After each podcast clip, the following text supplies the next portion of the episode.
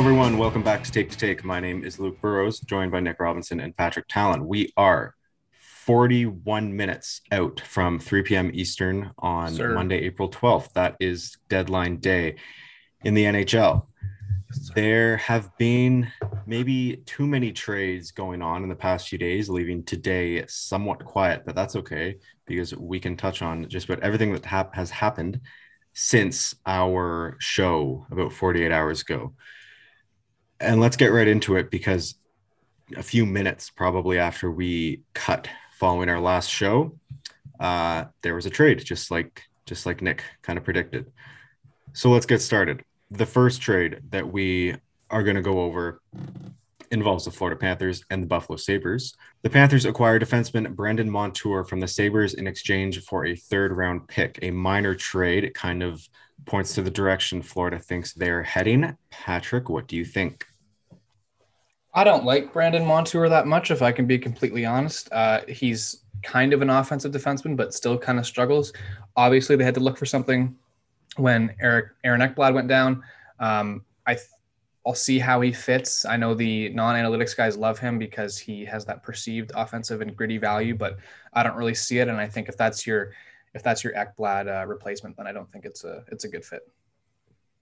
Yeah, my best uh, description of Brandon Montour would be just a guy that plays professional hockey because I'm not sure what he brings to the table offensively, defensively, on the penalty kill or on the power play. Um, at least from publicly available metrics, it's it's pretty bad value at all points. Yeah. And like you said, Patrick, if that's who you're replacing Ekblad with, who was having a fantastic season before yeah. he got hurt, yeah, it's not great for the Florida Panthers. Luckily, a third round pick is you know, it's not much. I'm glad they didn't go something like a first or a second round pick, but yeah. um, yeah, I'm not I'm not huge on that move for Florida, especially because some of the other defensemen that were traded that we'll get into, I think would have been a better fit. Well, let's get into some other defensemen. If we're talking about defense going to the state of Florida, this tricky little maneuver executed by three teams here, and I'm just going to kind of read out the End result the Tampa Bay Lightning acquire defenseman David Savard from Columbus, also involving the Detroit Red Wings. Lots of cap retention here. Columbus receives, and correct me if I'm wrong, Columbus receives a first and a third, and, and then, then, San Jose gets the fourth. Or Detroit. Detroit. Yes. yes. For being the broker. Yes. Sorry. Yeah. Okay. Kind of raise some alarms around certain fan bases about cap circumvention, but we'll get into that. Uh, Nick, I will start with you. If you're talking about uh, strong defenseman, David Savard was maybe the number one in that slot going into this trade deadline. Yeah, I like the move for Tampa Bay. You know, it's a, it's an expensive price, but that's the premium you pay for good defensemen at the deadline historically. And I think he's going to fit really well with the Lightning. And they are looking scary good going into the playoffs again, especially when they get a healthy Nikita Kucherov back in the fold. But I do like the deal uh, for the Lightning and the there there is no cap circumvention here. I think it's just smart management on all parts. Good for Detroit to get involved get themselves a pick just for essentially buy themselves a draft pick here. I think that's a smart move. Yeah, again, uh, cap circumvention seems to be the theme on Twitter. Uh, Julien BriseBois maneuvers around the cap really, really well. And this is just another example of him doing that. David Savard, one of the better defensive defensemen, doesn't offer anything else. He is just really good defensively. And, you know, they added Bogosian last year and he fit in really well. And I think adding depth guys like that in case you have injuries, you can't go wrong. And I like I like this move for Tampa Bay. I agree. I think uh, I think Tampa kind of pulled off what I would have liked to see Florida do. Uh, I've talked about it with Taylor Hall, who we'll also get into, but. I I think Florida really needs to make a run right now. I, no one was really expecting uh, them to be in the position they're in, but they're looking good as well. Let's move north to the one and only Montreal Canadiens. Another uh, exchange involving the Detroit Red Wings. The Canadiens acquired defenseman Jon Merrill for a fifth and forward Hayden Verbeek. Patrick, how are we feeling? Okay. Uh here we go. On its on its sorry, on its own, it's a fine trade. There is nothing, you know, that's a perfectly reasonable trade. But again, it's the story of a lot of Marc Bergevin's trade where the trade's fine, but you kind of wonder what the point of it is in the big picture. Um, as far as losing the pick in Hayden Verbeek, I think that's perfectly fine. Hayden Verbeek wasn't getting a lot of chances on a pretty uh, stacked Laval Rocket team. As far as Jon Merrill goes, I like Jon Merrill on his own. Jon Merrill's a good defensive defenseman on his own, and we talk about defensive defensemen on this show. He actually is a defensive defenseman because he's good defensively. He's not a he's not a perceived shutdown guy uh, like the Edmundsons and the Chiarots and the Webers that that Montreal claims to they think they have, and it is a shutdown guy. But Jon Merrill is actually a shutdown guy, so I think that's a perfectly fair price. Um, big picture, though, I don't see the point of it because you're adding to a defenseman, a, de- a decor that already has players that are just like Jon Merrill or to some extent kind of like him. And again, I don't get it big picture, but on its own, I think it's a perfectly fine deal. And um, Merrill's pretty good. I know Nick like Mer- likes Merrill as well. Yeah, I like the player. I like the price that Montreal paid, but I still do have questions about the fifth. I think Montreal probably need a bit more mobility on the back end as opposed yep. to another um, really sound defensive guy. So I may have looked elsewhere, but uh, just on the surface, if we're going to evaluate this as a hockey trade just for what it is, I think it's a good deal for both parties. Yeah. Yeah, I think I think I would um I would agree with you guys. I there's no question, and Pat, you've made it abundantly clear about uh, Montreal dealing with their uh, defense. Yep. Is this the answer? Probably not entirely, but I mean, it can't hurt, supposedly. No, that's true. Moving on to another Columbus Blue Jackets, and we're gonna we're gonna talk about Columbus in a moment here because they've made some moves that again kind of signal the direction they're heading in. But Toronto Maple Leafs made a deal. Uh, they were in on Taylor Hall didn't end up happening. The Leafs acquire Nick Foligno of the Blue Jackets and Stefan Noesen, pardon my pronunciation, from the San Jose Sharks, another three team deal in exchange for a first, a fourth to Columbus, and a fourth to San Jose. The, the first and the to Columbus and the fourth to San Jose are 21. The fourth to Columbus is at 22 the core of this deal is Nick Foligno, obviously. Again, lots of talk about Taylor Hall to Toronto, but instead Toronto gets a a, a strong defensive. He'll he'll grind it out for the Leafs. He's not going to put a lot of pucks in the net, but to be fair, that's not what Toronto needs right now. Uh, Nick, do you think um, do you think this is enough? Can we can we just label the Leafs the Cup champions right now? I wouldn't go that far um, to label anybody the Cup champions, but uh, I like the player. I like Nick Foligno. I think he's got really strong defensive metrics and has been, you know, effective for Columbus for I think he's been there like nine years or something now. Um, and you know, of course, very well experienced and a good leader, and that's going to get a lot of praise from people and has. I'm not too certain I like the price that was paid by Toronto. Uh, first is a lot to give up for a player like Nick Foligno, who doesn't score that much or and hasn't been this year or last season. Um, so that's probably the only place I'm really skeptical. I know there's questions about his fit with the Maple Leafs. I'm not sure where they're going to slot him. He seems like a guy that could play anywhere in Toronto's lineup, essentially. But um, you know, I, I probably still, if I was Toronto, would have targeted more of a scoring option as opposed to a defensive one. Um, like Nick Foligno, just to sort of bolster their front two lines. Patrick? Yeah. Uh, look, there are kind of two ways you can look at it. As far as who who got max value from their assets, it's 100% Columbus um, heading in that rebuild direction, getting another first round pick. I think Jarmo Kekalainen assessed the situation in Columbus very well. And I think heading into that rebuild or partial rebuild, reset, whatever you want to call it, I think that's really good. And getting a first for Nick Foligno um, is excellent. As far for Toronto, we know that Foligno is not worth a first round pick, not even close. That is an overpay. I don't think that much is up for debate. But to sort of understand Dubas's mindset in this, Foligno helps Toronto win now more than that first will. And I also feel like making Dubas making the trade he made last year, getting the first round pick that became Amirov, getting Hollander, getting those guys in a deeper draft makes it easier to lose a first rounder this year because the draft is somewhat of a crapshoot.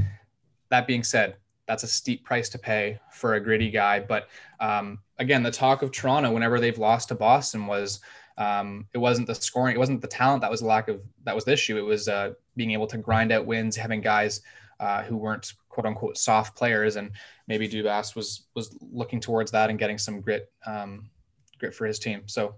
So the, the price is definitely an interesting point. And again, when we when we get to the Hall trade, we'll be able to look at the price for some of these players because Yeah. there is uh, there is some variance. There's not necessarily consistency following what started this with the Palmieri trade, but a lot of people are saying in Toronto's case they're a shoe in for the Final Four, which is I don't know. I think Winnipeg's pretty good, but you never know. A lot of people are saying Toronto's a shoe in for the Final Four. If you're basically guaranteed to get that close to the cup, you might as well just go for it, which is a valid Mhm. opinion. Right. This see. is their best chance, I think. Uh, you know, that's why they made these moves. That's why they've gone all in. Yeah. It's because this is the clearest route to the final four that they will ever have. Yes. Um, they're, you know, by far, they've proven to be by far the best team in a considerably weaker division than they normally play in. You know, um, if they were in the regular Atlantic division, they'd be competing with Tampa Bay and Florida right now, and they're looking at a pretty tough um, matchup in the first round again. Whereas here, you're going to get Montreal or um, Edmonton in the first round, most likely.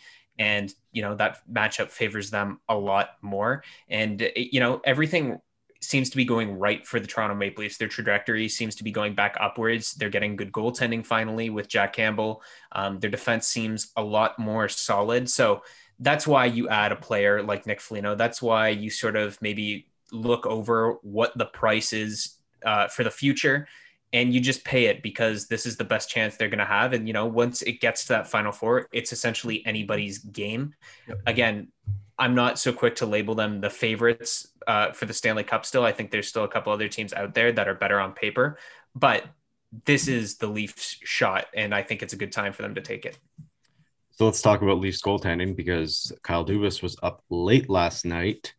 Mm. The Leafs acquire goalie David Rittich from the Flames in exchange for a third round in 22.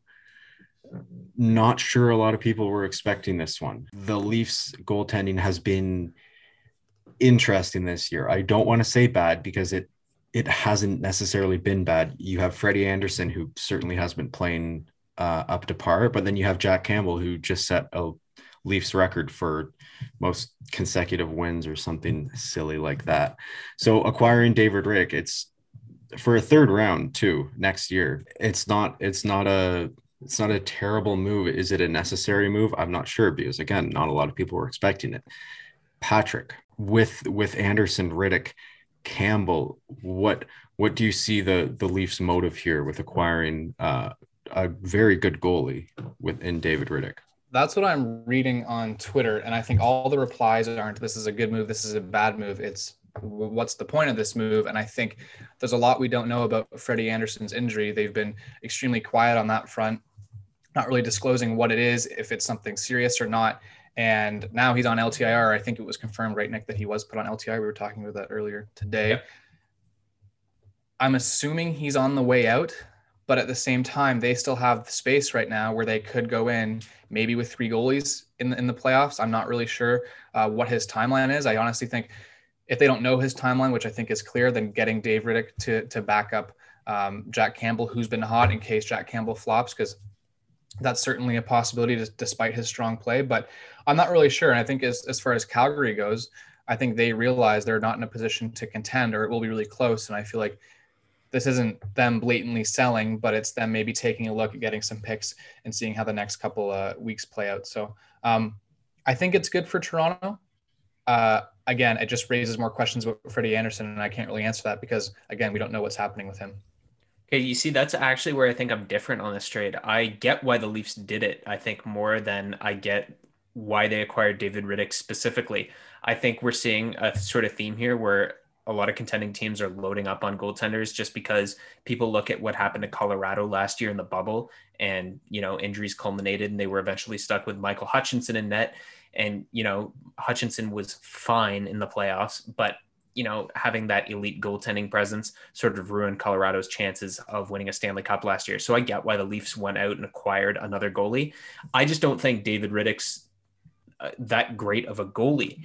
I, you know, he had his a 904 save percentage this year. Yeah. Um, I'm not too sure offhand what his like goals saved above expected is, but most people I would say are labeling him as a backup at least. I would say he's probably an average to a below average backup. He's definitely not an elite backup, nor is he a starter.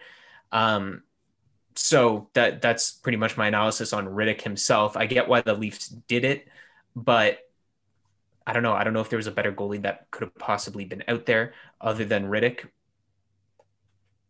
Yeah, I think I think I get why I get why they did it, but it doesn't make sense. Whatever's happening with Freddie, I think a lot of people are concerned because they're not really sure what the what the big picture is here. And um, I saw some people talking about, and I'm sorry, Nick, uh, the Hamburglers run in 2015 on the hot run. They made the playoffs in the first round. He didn't play after the first two games because of uh, Montreal beat them, and having that backup that could very well happen with Campbell. Um, could not. He could continue this hot streak. I'm not really sure. I don't know how goalie regression works, and, uh, but he's he's proven me wrong. That's for sure. I didn't think he was ready to take on the starter role, and he has.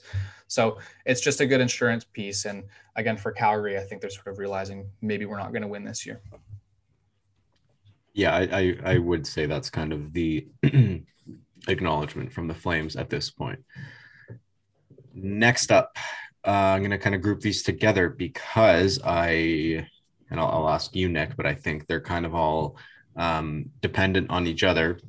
First up, the Bruins acquired defenseman Mike Reilly from the Senators in exchange for a third rounder in 22.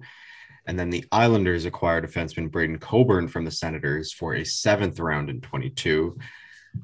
And then not a trade, but Met, Victor Mete was placed on waivers yesterday. It was announced today at noon that Ottawa had picked him up. Your thoughts on these trades, Nick? does Ottawa pick up Mete without making these trades after they saw Mete get placed on waivers yesterday? Do you think that's why they made these trades? Go ahead. I, th- I think it makes a lot of sense. You know, cash in on Mike Reilly. They didn't get you know a third round pick isn't too much of a like thing to celebrate. But you know, he was a, I think they gave up a fifth and an HL prospect for him. So turning that into a third round pick uh, over a year later, I think is tidy value. Um, and you know, Mike Reilly was having a really, really strong year unexpectedly for the Senators this year, and I think he's a good fit with Boston. So I understand why they did it. Um, Braydon Coburn is addition by subtraction because he just wasn't a fit at all with the Senators on the blue line, and that one is just typical. He won a Stanley Cup last year, so um, of course, a GM like Lou Lamoriello who values that is going to go out and make the trade. So um, I, I, like that for the Senators, just moving him out, getting him away from their defense core, and then you know replacing Mike Reilly essentially with Victor Mete for free. I think that's you know that's an excellent move from the Senators. I think Mete uh, could be probably as good as Reilly is right now.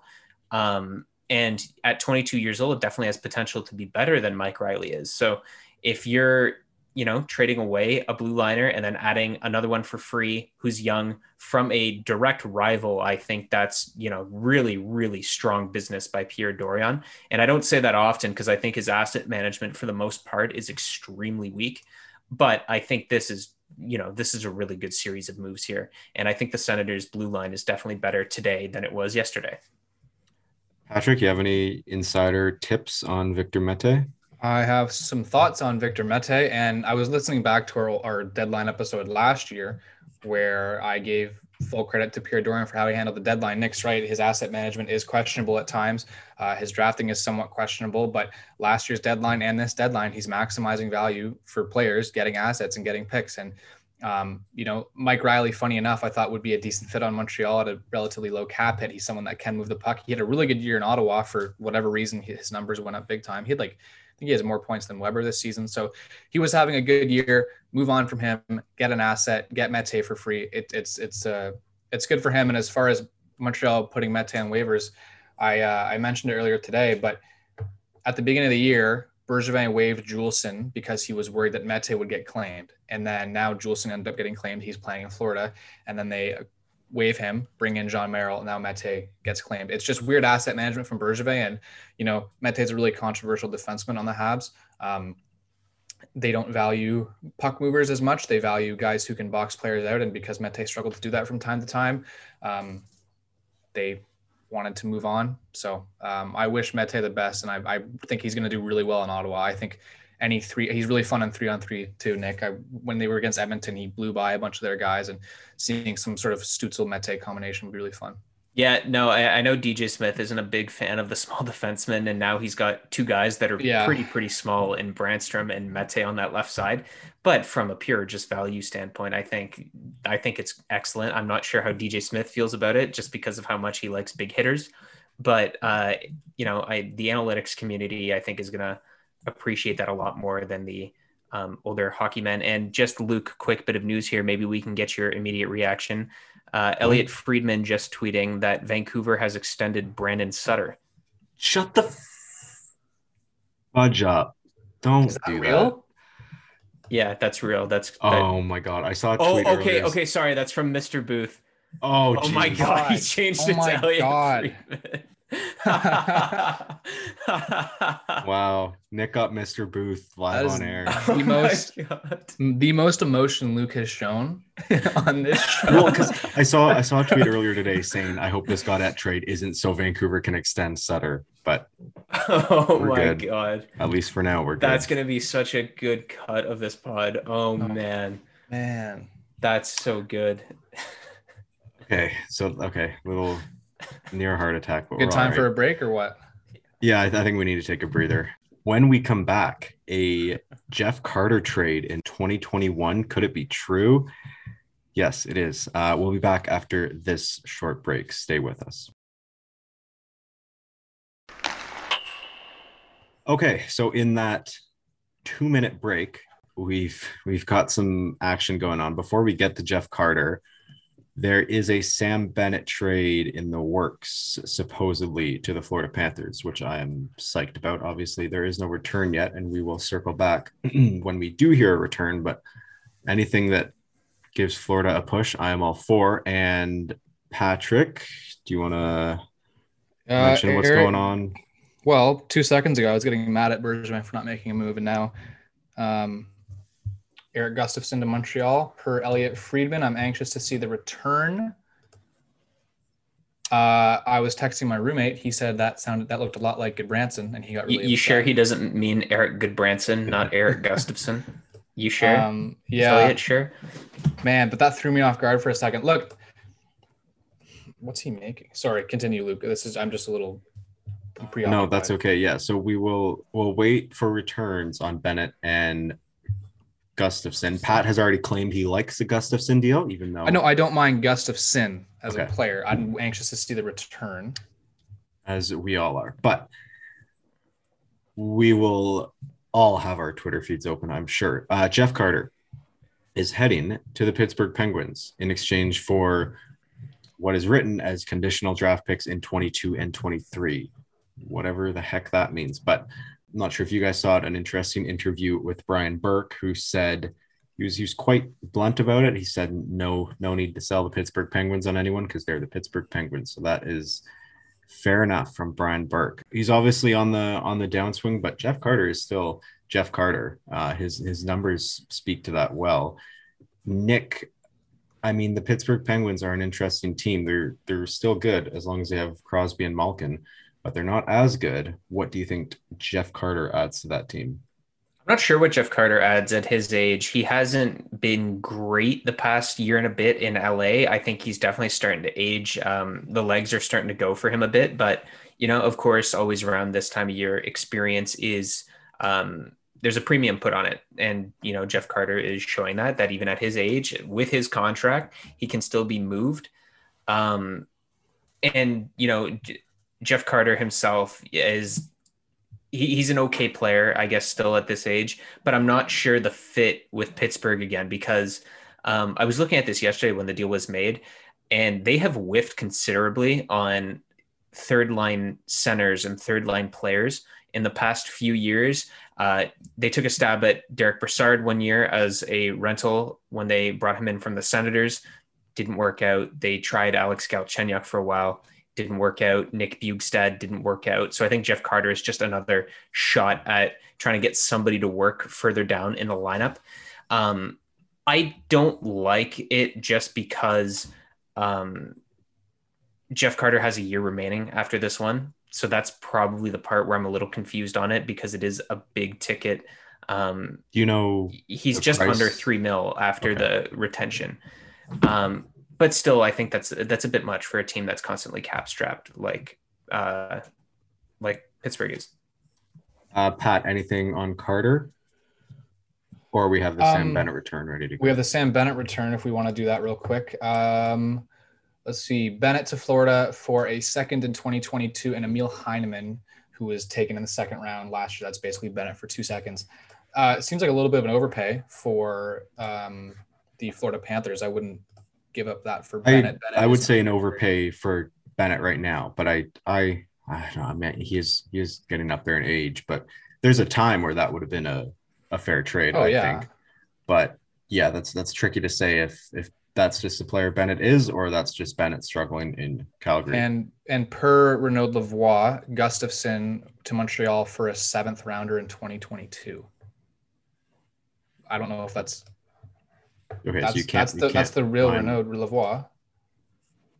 But a seventh rounder. Look at us being so cautious about fake accounts. No, but if that's for a seventh, that's a fantastic deal. But I don't know if that's I don't, I don't, I don't know. I don't think that highly of Gustafsson. I think he had the one really good year with Chicago where he had 60 points, but he's climbed down considerably since that. Um, again, it's a seventh round pick. It's not much, and Flyers retained 50 as well. Sorry. yeah, I, I think, I think if you're Montreal, I think uh, letting go of Mete and then giving up an asset, albeit a very small asset, um, for Erik Gustafsson, I think is a pretty bad move in my opinion, at least. Okay, Patrick's well, like Patrick's bamboozled right now. Yeah. Guys, Yeah, guys, guys- just, his mind is quite elsewhere. His mind's not on this pod. Let's You guys go back. move on to finally a Taylor Hall trade, a Taylor Hall trade, because there's been so many. But uh, Taylor Hall and Curtis Lazar to the Boston Bruins for Anders Bjork and a second this year. And this is where I kind of want to get into price because we have the Palmieri trade that happened a few days ago now. We have the um, Foligno trade that happened just a bit prior to this last night. And now we have Taylor Hall, all for varying prices. And they're not identical players, but I, I think you could say they're all kind of in that same uh, caliber of, of uh, trade candidates this year, but very different prices. So this is an interesting return going to Buffalo. It's uh and and like yeah, Taylor Hall hasn't performed well this year, but he's still Taylor Hall. Patrick, do you think do you think Buffalo kind of got fleeced on this one, or do you think the price was offset on, say, the Palmieri or the Foligno trade? Because like if you look back at that Palmieri trade now, that's a that's a really good return The for excellent. Palmieri and Zajac. It's an excellent return. I guess Palmieri's been a lot more consistent throughout his career, and you know what you know what you're getting. You don't know what you're getting with Taylor Hall, as we've seen last year with Arizona, his last year in New Jersey, and then this terrible year in uh, Buffalo. I've seen a lot of people say that it's not a fleece because everyone knew that Buffalo had to trade him, and they lost all leverage because they wanted to get assets for him and get younger and all this other stuff. But I feel like you could make the argument about that with with Columbus, who's also kind of not a rebuild, but they're trying to get younger. They're selling off assets as well. Um, I that's not a good look for Kevyn Adams. Uh, you look at what Foligno got. He got a first, and you're paying more. Um, I don't know. I, I don't. I don't. I, I think I would say he got fleeced. Yes, that's that's a very underwhelming return for Taylor Hall. Um, even though he had two goals, he's shooting career low. Um, he still has a lot of a decent amount of points and going to Boston for what Bjork and a second. Uh, Bjork's what a middle six winger, third liner, I guess, and a second on a, in a mid draft. I, I think that's a really underwhelming return. Great for Boston, but I don't like that for Kevyn Adams, and I think that's a tough look for Buffalo. Uh, especially seeing what Sam Bennett just got, I think that just you know further damns this trade um, from a Buffalo perspective. Again, uh, it seems like Kevyn Adams' hands were kind of tied in a respect, just because Taylor Hall makes a lot of money. His reputation is probably at an all-time low, and you know this was going to be a very difficult deal to broker for any team. So I, I'm sure he tried to get as much as he can out of it. That being said, from Boston's perspective, I, I this seems like a steal, right? Because um, even Taylor Hall at his worst right now in terms of uh, his shooting percentage and scoring, you know, still drives play tremendously well, and I think should fit in pretty good with the Boston Bruins and balance out that top six well. They've been struggling lately and uh, they needed to add. And, you know, this is as quality of an ad as you can get at this year's trade deadline. So I like the shot from Boston. They got to continue to try and win with the Bergeron Marchand core. And, uh, you know, that's another good attempt to do so. They just got to get it together now. So you make a really good point about Sam Bennett because you could argue that the Sam Bennett return is better than the Taylor Hall return. Could you Yeah. argue? Oh yeah, I- hundred percent, hundred percent. That's I don't think that's up for debate. out of and I I don't really like to group Bennett into this uh into the the other three that I mentioned, Foligno, Hall, Palmieri, but all the returns and, and the Foligno trade's a bit tricky to look at because there's a lot happening there, but all the returns here are somewhat similar. And Taylor Hall, again, you could argue the best team best player out of those four, he got maybe the worst return. So not a good look for Buffalo at all. It's um that's quite underwhelming after all the hype for Taylor Hall. And that it- organization needs to clean house entirely. it wasn't even the first trade to happen. It wasn't even like No. the Hall trade was the was the price setting trade. It was the third trade to happen. They Exactly. knew they knew what the market looked like and they still went ahead and did that. Yeah. Anyway, Great for Calgary, getting younger. I feel like they're gonna they could Yeah, look to blow it up for sure. Yeah, a it- that's smart. That's Yeah. that's good. Calgary kind of understands where they are right now, Yeah. which is Yeah. unfortunate, but it's good. Early this morning, or before I woke up, so maybe not that early, Chicago Blackhawks acquire Adam Gaudette from Vancouver in exchange for Matthew Highmore. Oh boy. Um I thought that was close to noon. Were you weren't awake yet? ah Nick. Oh boy. Anyways, um I'm not I'm not psyched with this. And so okay, kind of two sides to this. One being the Vancouver Canucks just went through a really difficult period. Um, and I, I don't mean the team, I mean the players just all had all struggled for a few weeks with the COVID outbreak. Adam Gaudette was definitely one of the more notable players involved with that. He had just come off the COVID list uh, yesterday, I believe. And now he's been traded. Canucks management said that they weren't planning on making any trades, especially due to the fact that everyone had just been through an extremely trying time. He goes ahead and makes this trade. Hockey's a business. I get that. I'm not saying I'm not saying Jim Benning is a total hypocrite for doing that. If you, if you have to make a trade, make a trade. That's just a that's just a minor qualm I have. From a more general standpoint, this is just not not a good return for Adam Gaudette. And Adam Gaudette isn't anything special.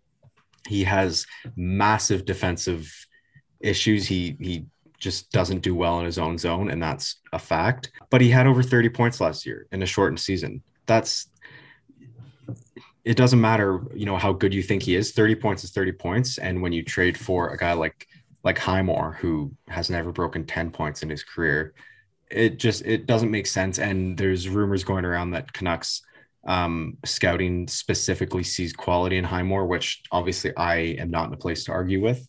I am not a professional NHL scout, so that's fine. But I just, I don't know. I, I'm almost happy for Gaudette. He gets out of Vancouver where he was struggling, but uh, it's just it, it's a little bit of a another questionable move by Benning, albeit a minor one. Uh, do either of you have any thoughts on Adam Gaudette moving to Chicago? Yeah, I think uh, just in terms of the two players swapped, I think Highmore um, and Gaudette, you know, both aren't anything special right now. But I think just on the surface that um, Gaudette has a much higher ceiling than Highmore. I think Highmore at best is, you know, probably like a fourth line player or a tweener. Whereas Gaudette could probably be a useful top nine forward if he, you know, manages to put it all together. So I think uh, on that basis, I really like this attempt from Chicago to try and get some sort of value from Gaudette.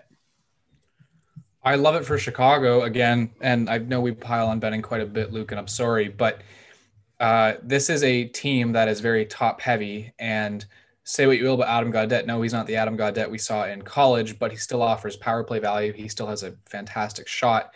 Um, he was shooting extremely high last year when he had 33 points. That might have been a better time to move him. Uh, he struggled this year. Obviously, the Canucks have as a whole, but when you have these offensive players, you need a good supporting cast. And even though Gaudette wasn't great, he was still an option to have. And now you have Highmore, who is replacement level. Will he be an NHLer? People don't really know. Uh, I don't like it for them. Um, but again, pending RFA, you, you clear up a little bit of space. I don't know what what's Highmore's contract status. Is he Uh, 725, and he's on for next year as well. So, so you clear up space kind of hardly. So that's a good Yeah. point because the only thing I can think of is straight up Vancouver wasn't interested in. I mean, he's going to be an RFA when his contract's up. Vancouver wasn't interested in signing him or um, pursuing that. So I, yeah, I'm not sure what his QO's got to be. That might have factored into yeah, it. but, exactly. So Um, that might have had some effect. Gaudette is Gaudette and Virtanen are both players that I can see Ver- Vancouver just wanting to get out uh, because they've both they're both in kind of tricky spots where they've struggled, but there's still like you can see potential there. So of course. um, I don't know. The more I think about it, maybe it's not as bad. I think they're going to buy out Virtanen this summer. By the way, I think that's likely. Okay, that's good to know. Three o'clock, almost three o'clock. It's 2:59 p.m. now it's three. There we go. Now it's 3 p.m. So There's stuff it. that still lingers that still comes in. shut down the show. We're done. Yeah. No. Yeah. Um, there is one more that we kind of want to talk about that we had in our list prior to coming on the show. And that is the Edmonton Oilers acquiring Dmitry Kulikov from the Devils for a fourth in 22, a fourth round pick in 2022. This is uh I think this is a good a good trade for the Oilers who are playoff bound right now. They've never had they've never had strong strong defense and not to say this totally bolsters their blue line, but it certainly helps. Uh, Patrick, your thoughts? That's a. I think that's a reasonable trade. I think that's one of the more just okay trades we've seen today. Kulikov's a really good fit in um, in Edmonton. When you have guys like Kris Russell uh, getting top four minutes, I think adding a guy like Kulikov to round out that depth is really good. Um, along with Nurse and Barry having good years, I think it's a, I think it's a good fit. And for New Jersey to get some more picks, I like it. Yeah, I think Edmonton's, you know, they're going to find themselves in the playoffs. They, I think they needed to add something just to give their they, themselves a fighting chance, right? I still think, um, you know, they're they might go give Winnipeg or Montreal, whoever they end up facing, that'll be a good battle. But I still don't think they stack up very well against the Toronto Maple Leafs. So I think just adding a solid, you know, depth defenseman like Kulikov will um, help them, but I'm not sure it puts them exactly over the top in any playoff battle against a team that's better than them. Agreed. Uh, as per usual, Edmonton will be relying on their offensive strength, which is all right, I suppose. That is that is the end of of the list we had, and then we we added a few more in in um, Bennett and Gustafsson. It's 3:02 p.m. and as we all know, trades can can keep coming in for the next hour or so, really. But while we wait, I, I want to circle back to a team that has made a lot of moves the past 24, 48 hours, and that is the Columbus Blue Jackets with um, Savard, Foligno. They've tipped their hand at, at where they're sort of heading. I mean, they they they trade Foligno, who again not not a strong offensive threat, but certainly certainly a, a good a good defensive Respected figure. gritty respect yeah like exactly it was honestly it was kind of sad to see Foligno get traded out of out of Columbus I, I don't really like to see to see that happen ever but obviously uh it's it's sort of a suggestive of the directions Columbus heading I, I want to I'll start with you Pat where I'm going to where- interrupt you actually right now. Sorry, Ben Hutton to Toronto. ex Sorry to Canuck interrupt. You, do you like Ben Hutton, uh, Luke? no uh, No. oh, I'm, Uh, I'm no, not surprised Toronto ended, or I'm, I'm not surprised they added a depth defenseman. I think they probably need another body. Yeah, there. I know my my Leafs fan roommate was looking at Jon Merrill. He thought that'd be a good option for the Leafs. Uh, Ben Hutton is not I think he's a decent. Honestly, I kinda penalty forgot about him until third right now. Guy, maybe. Um, yeah, he's probably a good ad just to have. I don't. I suspect he doesn't play much for Toronto, especially because they've got Sandin waiting in the wings and um, possibly somebody like Liljegren. But uh, you know, I think that's a that's a fine ad. But um, I'd like to see I'll, I'll, I'll transition back to the uh, Columbus discussion sorry to that interrupt. Luke started. no that's okay Yeah. Um, Luke, I think Columbus tipping their hand sort of. I think uh, you sort of hit it there. I think they're going to go towards rebuild. I think there were rumors today that they might even look at trading somebody like Patrik Laine, um, which was particularly interesting to me. And uh, you know, I think I think that's the direction they're going to head in. I don't think they have a choice really. There's not enough high end talent with them clearly, and some of the guys that they have, like Atkinson, um, are getting older you know, Seth Jones is out of contract soon. We can sit here and debate how useful Seth Jones actually is, but uh, it's somebody they clearly value there, and he's coming towards the end of his contract. You know, Werenski's going to be another difficult negotiation in a year or two. Um, and Erik Gudbranson just got dealt to Nashville. That also just happened. Love the Um, immediate trade reactions. What? Why? Yeah, that's interesting. Uh, Pat What's the- wishes it was Montreal. Poor guy. I saw a tweet and it said because there was all the Erik uh, Gudbranson to Montreal rumors. That was Bergevin leaked that just so Gustafsson looked way better once it was announced. Yeah, that's true. But uh, you know, I that's pretty much how I feel on Columbus. I think they are definitely going to have to tear down and get a couple of high high draft picks because since what Rick Nash or Ryan Murray, I think they drafted second overall. Um, Dubois was third overall, but there's never really been that super high end piece uh, as good as I think Dubois is since Rick Nash really in Columbus. So I think they're going to have to you know start to tear things down and just recoup assets because they do have some useful pieces there. And I think clearly the writing is on the wall for John Tortorella. I don't think he's going to be back next season. Um, Patrick, I'm gonna transition to another team. The St. Louis Blues have announced their their Dunzo for the day. No Mike Hoffman, no Vince Dunn on the move, and Yeah. Vince Dunn specifically, someone you had brought up time and time again. Uh, what uh, what do you think that means for St. Louis? And I'll give this to you as well. What do you think it means for? Um, well, actually, I mean, I guess Montreal's kind of kind of made their moves on their defense. So, what do you think that means for St. Louis? Um, I kind of like the idea of staying put. Mike Hoffman had a slow start and he hasn't been what they thought, albeit he's only on a one year deal. Uh, $4 million. I think there's time for him to turn around. I think they want to keep the core mostly intact. I think they're still sitting at fifth in the division. I was expecting something. They seem to not value Vince Dunn at a extraordinarily cheap cap hit.